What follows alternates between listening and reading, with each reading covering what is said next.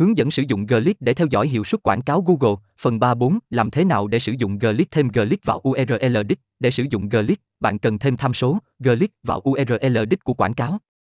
Google sẽ tự động tạo mã Glitch cho bạn. Sử dụng Google Analytics. Google Analytics cũng hỗ trợ Glitch và giúp bạn theo dõi hiệu suất chi tiết của chiến dịch. V. Kết luận sử dụng Glitch là một phần quan trọng của việc theo dõi và đo lường hiệu suất quảng cáo Google của bạn. Điều này giúp bạn cải thiện chiến dịch, tối ưu hóa tỷ lệ chuyển đổi và đảm bảo bạn đầu tư vào các quảng cáo hiệu quả. Hãy bắt đầu sử dụng Glitch để nâng cao hiệu suất quảng cáo của bạn và đạt được kết quả tốt hơn.